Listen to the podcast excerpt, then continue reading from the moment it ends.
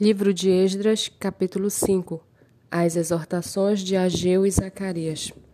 O profeta Ageu e o profeta Zacarias, filho de Ido, profetizaram aos judeus que estavam em Judá e em Jerusalém, em nome do Deus de Israel, que estava sobre eles.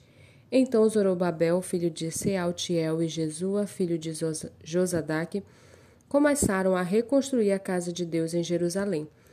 Os referidos profetas de Deus estavam com eles e os ajudavam. Nesse tempo, Tetanai, governador da região deste lado do Eufrates, e Setar Bozenai e os seus companheiros vieram até eles e assim lhes perguntaram: Quem deu ordem para vocês reconstruírem este templo e restaurar esta muralha? Perguntaram mais: E quais são os nomes dos homens que estão construindo este edifício?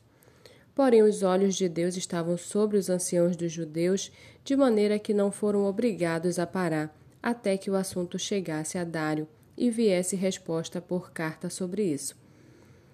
Eis a cópia da carta que Tetanai, o governador da região deste lado do Eufrates, com Setar Bozenai e os seus companheiros, os Afar, Afarzagitas, que estavam deste lado do rio enviaram ao rei Dário, na qual lhe deram relatório nos seguintes termos: Ao rei Dário toda a paz. Saiba o rei que nós fomos à província de Judá, ao templo do grande Deus que está sendo construído com grandes pedras.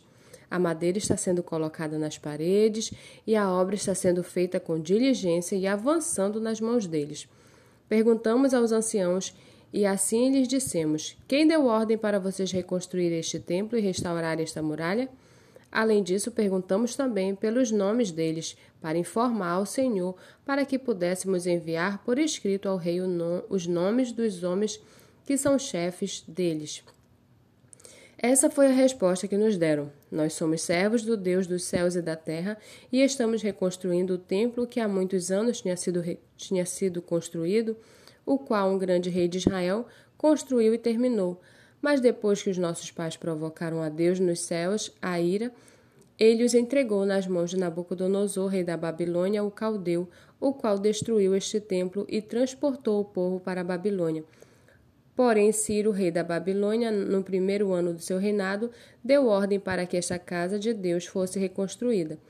Também os utensílios de ouro e de prata da casa de Deus que Nabucodonosor tinha levado do templo de Jerusalém e colocado no templo da Babilônia, o rei Ciro os tirou de lá e foram dados a um homem cujo nome era Sesbazar, a quem tinha nomeado governador, e a quem disse: Pegue estes utensílios, vá e leve ao templo de Jerusalém, e que a casa de Deus seja reconstruída no seu antigo lugar.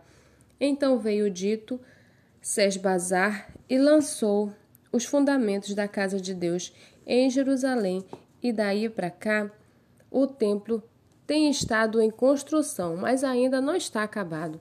Agora, se parecer bem ao rei, que se busque nos arquivos reais da Babilônia se é verdade que há uma ordem do rei Ciro para reconstruir esta casa de Deus em Jerusalém, e que o rei nos faça saber a sua vontade quanto a isso.